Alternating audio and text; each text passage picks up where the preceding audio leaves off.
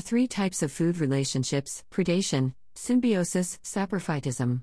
Predation is a temporary food relationship in which an animal devours another animal to get energy. The animal that devours another one are called predator, and the animal that is devoured is called the prey.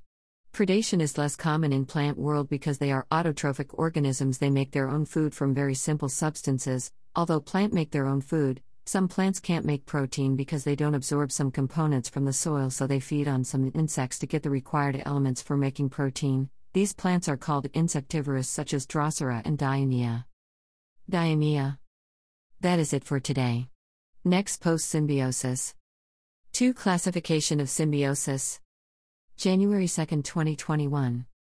Are you a night owl? January 5, 2021. 7 effective things you should do to become healthier and stressless in 2021. January 6, 2021.